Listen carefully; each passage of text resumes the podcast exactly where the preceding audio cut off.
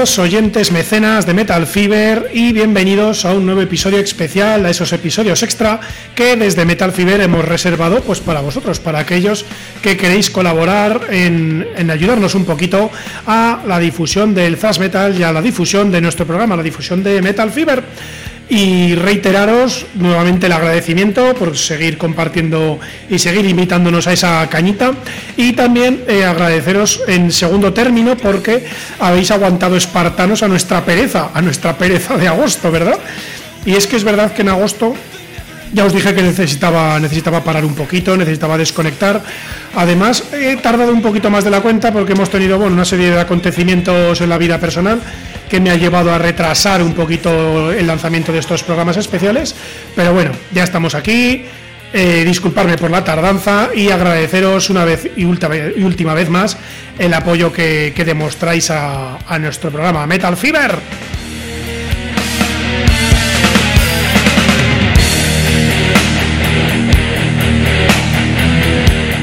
Bueno, y en esta ocasión os voy a presentar, os voy a traer una selección de temas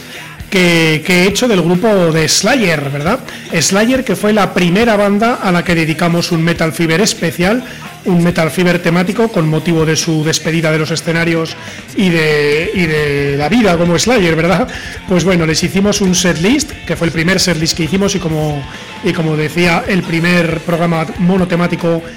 o monográfico de una banda fue para Slayer. Y en su día, pues hicimos las 10 mejores canciones. Creo que no sé si nos salieron 11 porque metimos un bis, pero nos dimos cuenta que creo que salvo una, todas eran de los cinco primeros discos, ¿verdad? Del Show No Mercy, del Hello Waits, Raining Blood, del Soul of Heaven y del Seasons in the Abyss. No cabe duda que a cualquier fan de Slayer que le preguntemos, seguro que sus discos preferidos van a estar incluidos dentro de estos cinco, en el orden que queráis, pero yo creo que los cinco mejores discos de Slayer son sus cinco mejores álbumes y yo creo que va a haber poco debate, ¿vale? Siempre nos quedará algún rarito, pero bueno, en definitiva va a haber poco debate. Ya en su día me parece que en ese especial comenté, pero ¿os imagináis el discazo que hubiera quedado si hubiéramos cogido los mejores temas de esta última etapa de Slayer, pues bueno, vamos a hacer un poquito eso, vamos a condensar los mejores temas de esta segunda etapa o de esta última etapa del siglo XXI, o sobre todo de esta última etapa que corresponde del sexto disco en adelante hasta el Repentless. Y vamos a escoger los temas que más nos gustan para que veáis que podía haber quedado un disco de Slayer muy, muy potente, un discazo de Slayer, pero que bueno, que al final quedó diluido en un tema aquí, dos aquí, otro aquí, y bueno, un poquito así. Y esta idea que se me ha ocurrido de hacer este setlist alternativo de Slayer es porque a raíz de la aparición del disco de Creator, y en algunos casos lo he visto en, alguna, en algunos medios del disco de, del disco del actual disco de Megadeth, el concepto de autoplagio, ¿vale? Que es un concepto interesante, ¿verdad? Que parece que las bandas cuando encuentran un determinado sonido, como que parece que les cuesta arriesgar, ¿vale? Eh, se encasillan ahí y van a, van a piñón, van a tiro fijo y se mueven poquito con los mismos esquemas, las mismas alternativas. Eh, yo con Creator puedo estar un poquito de acuerdo, aunque sí que es verdad que ha tomado riesgos con Midnight Sun, con Dying Planet, ¿verdad? Sí que ha tomado ciertos riesgos, pero ha repetido la misma canción muchas veces, ¿vale? Eh, con Megadeth, bueno, yo creo que Megadeth sí que es verdad que ha explotado una, una especie de mix en mi opinión. Ha metido elementos del Dystopia, ¿verdad? Es un disco que está claramente relacionado con el Dystopia, pero yo creo que mete un poquito de elementos del Pixels, mete algún elemento del Rusting Peace, agita la coctelera y tenemos el último disco de Megadeth, ¿vale? Que a mí me parece un discazo, ¿eh? Yo aquí no voy a criticar la labor de Dave Mustaine, ya lo comentaremos en el próximo Metal Fever Records, pero, pero bueno, entonces ese concepto me vino un poco a la cabeza que Slayer parece que pecó un poquito de lo mismo, sobre todo en los últimos discos, ya cuando se salió del Diablo sin música, que quizás era el elemento más extraño, y por supuesto el Undisputed Attitude, que era el disco de versiones, pues ahí ya parece que fuera de eso los discos de Slayer se repetían, ¿verdad? Se repetían mucho. Y ya no fue por, por la muerte de Jeff Heinemann, porque Jeff Heinemann también compuso discos, composiciones de los discos anteriores, tanto del, eh, del Wolverine Blood o del, o del God Hates a Soul, ¿verdad? Entonces, no es atribuible a un compositor en concreto, ni siquiera atribuible a Kerry King, ya que Kerry King y Jeff Heinemann siempre han sido los principales compositores de la banda, sino que fue pues que la banda cayó en esa especie de espiral de falta de creatividad, ¿vale? Falta de creatividad en ofrecer cosas diferentes. Porque en su momento, cuando hicieron Raining Blood, joder, sacaron el South of Heaven, una vuelta de terca brutal, y después del South of Heaven sacaron Sisos in the Abyss, ¿verdad? Que parece que era un giro más. Y ahí ya parece que se agotó un poco y empezaron a repetir muchas ideas. Pero bueno, si esa repetición de ideas la hubieran concentrado en un disco, nos hubiera quedado un discazo. Y ahora mismo lo vamos a comprobar.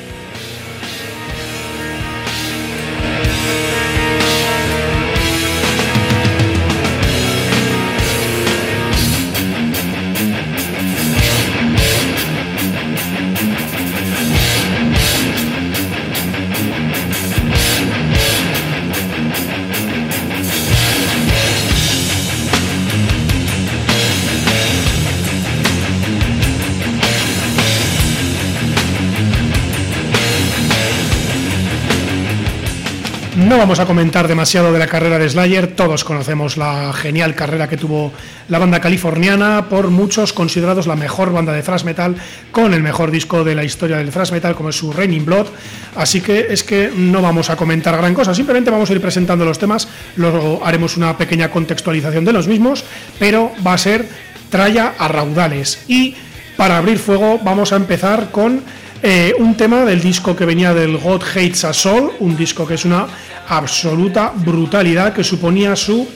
noveno disco después del tropezón del Diablo sin música, ¿verdad? El disco más odiado de todos los fans de Slayer, pues en 2001 teníamos que eh, con Paul Bostaff aún en la batería, Slayer se departía su God Hates a Soul y uno de los temas mejores de la carrera de Slayer que yo creo que debería abrir bueno, es que, claro, es que Hella Waits para abrir un concierto de Slayer es la bomba, ¿eh? Pero bueno, independientemente no debería faltar en ninguno de sus conciertos, por lo menos en mi opinión, como es, era el segundo corte o el primero, si obviamos la intro, como es su Disciple.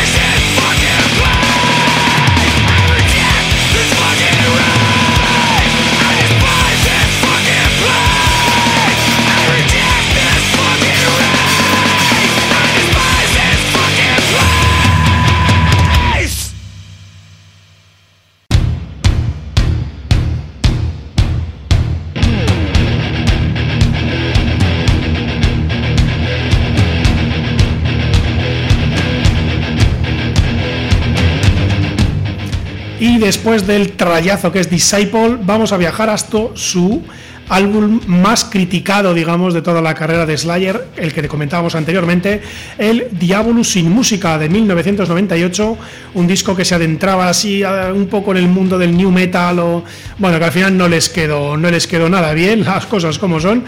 Y, y tenemos que es el álbum menos inspirado de toda la, de toda la carrera de la banda. Independientemente sí que podemos rescatar un buen tema, como era el tercer corte, que sí que perduró en la gira de despedida, como es su Stain of Mind. Adelante con él, la piecita que podemos rescatar del Diablo y música Stain of Mind.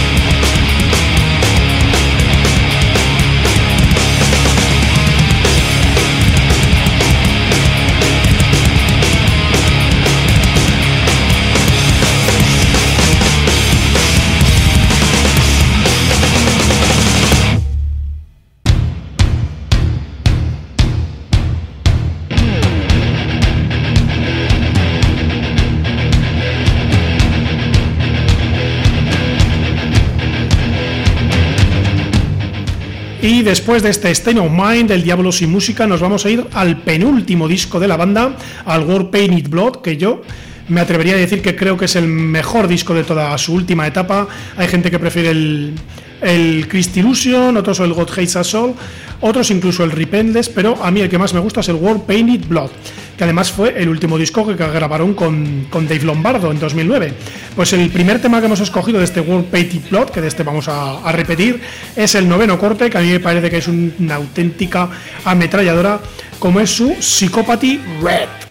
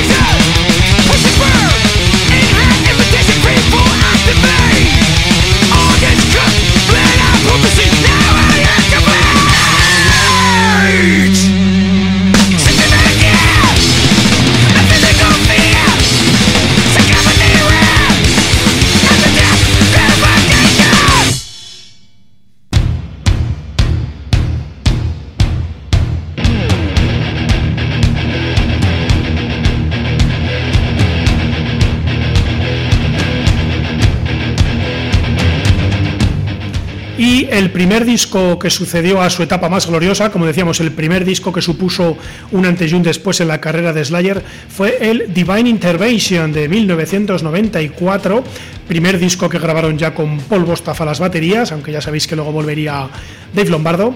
y disco pues que ya veíamos el bajoncito que había supuesto que suponía la carrera de Slayer que pues que lamentablemente nunca volvería a los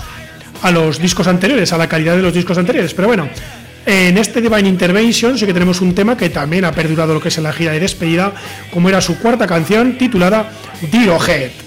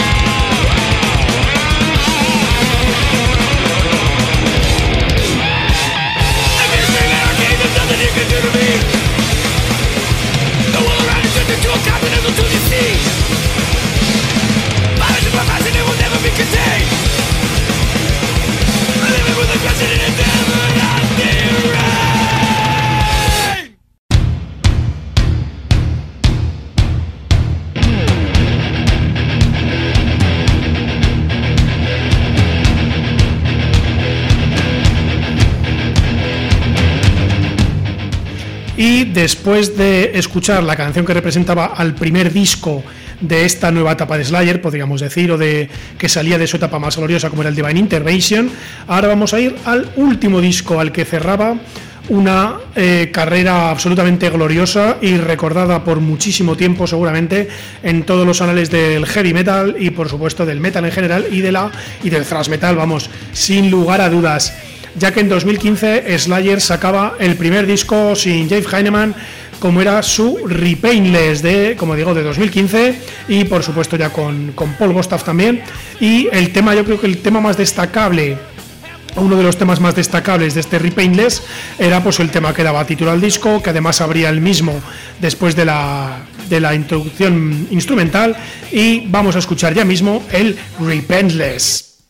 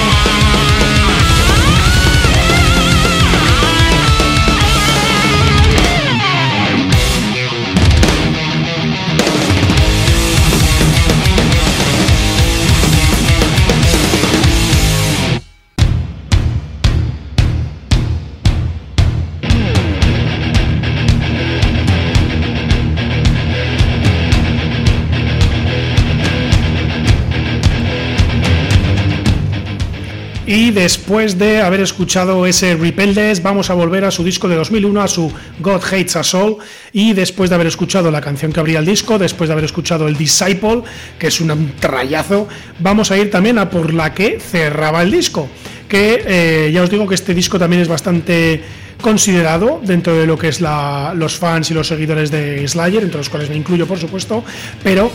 que duda cabe que no está a la altura de sus cinco primeros, por lo menos en mi opinión. ¿eh? Si vosotros opináis lo contrario, sois libres de decirlo. Y el tema que cerraba este God Hates a Soul es Payback. Vamos ya mismo con Payback de Slayer.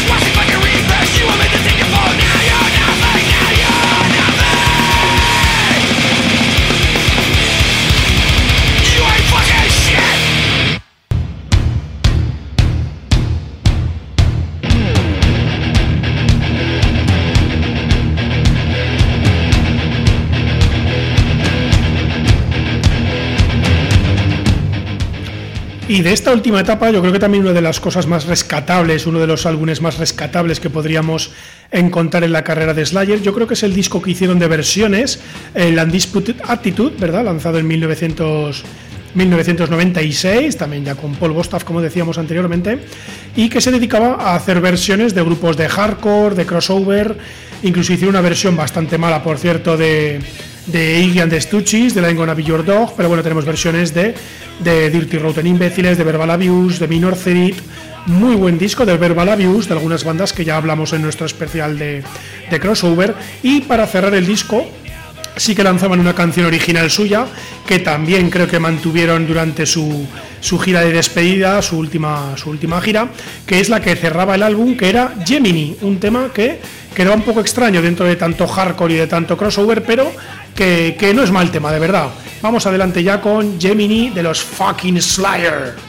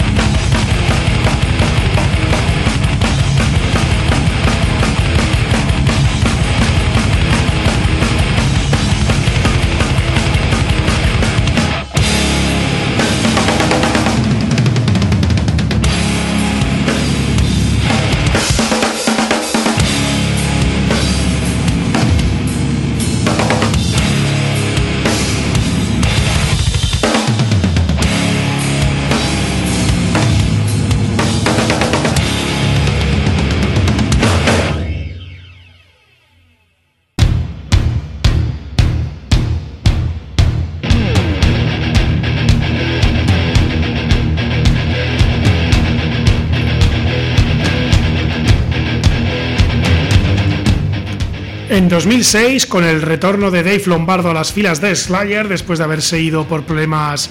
por problemas de perras y luego volvió a abandonar, luego, luego volvieron a echarlo también por problemas de protestar por las perras nuevamente, pues bueno, con la vuelta de Dave Lombardo los fans de Slayer estaban que se tiraban de las greñas, absolutamente entusiasmados y expectantes de lo que iba a traer el grupo con su nuevo álbum, que en este caso era Christ Illusion, un álbum pues que yo creo que quedó un poquito pues como los demás, ¿verdad? Pues así un poco mucha tralla, a veces sin control y con carente un poco de melodía entonces, pues quedó un disco, pues eso, para, para mucha gente es el mejor disco de esta última etapa de Slayer, pero bueno, yo me decantaría más por el World Petit Blood, pero bueno, no es un mal disco. Y a mí el tema que más me ha llamado la atención, que quizás es el más, no sé, que más llama la atención, a mí que más, llama, me ha más llamado la atención siempre de este Christ Illusion, es el quinto corte, Jihad, por el punteíto inicial que ofrece, que me parece que, que queda muy pero que muy bien y que hace un tema muy interesante. Así que vamos a ir ya con Jihad de su Christ Illusion.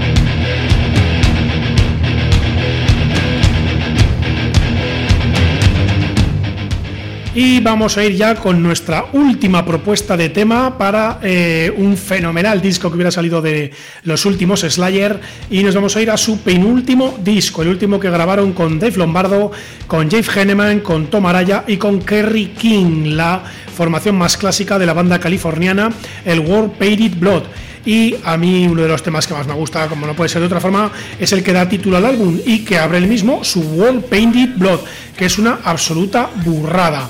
Muchas gracias por seguir colaborando con Metal Fever, muchas gracias por esta espera de agosto, que a pesar de no haber hecho nada en agosto habéis mantenido todos ahí vuestro compromiso con Metal Fever y pues ya está, que, sois muy majos, coño, muchas gracias. Y nada, os emplazo para que nos sigáis escuchando, para que sigáis apoyándonos y prontito vamos a colgar otro episodio extra también, ¿vale? Venga, muchas gracias y ya sabéis.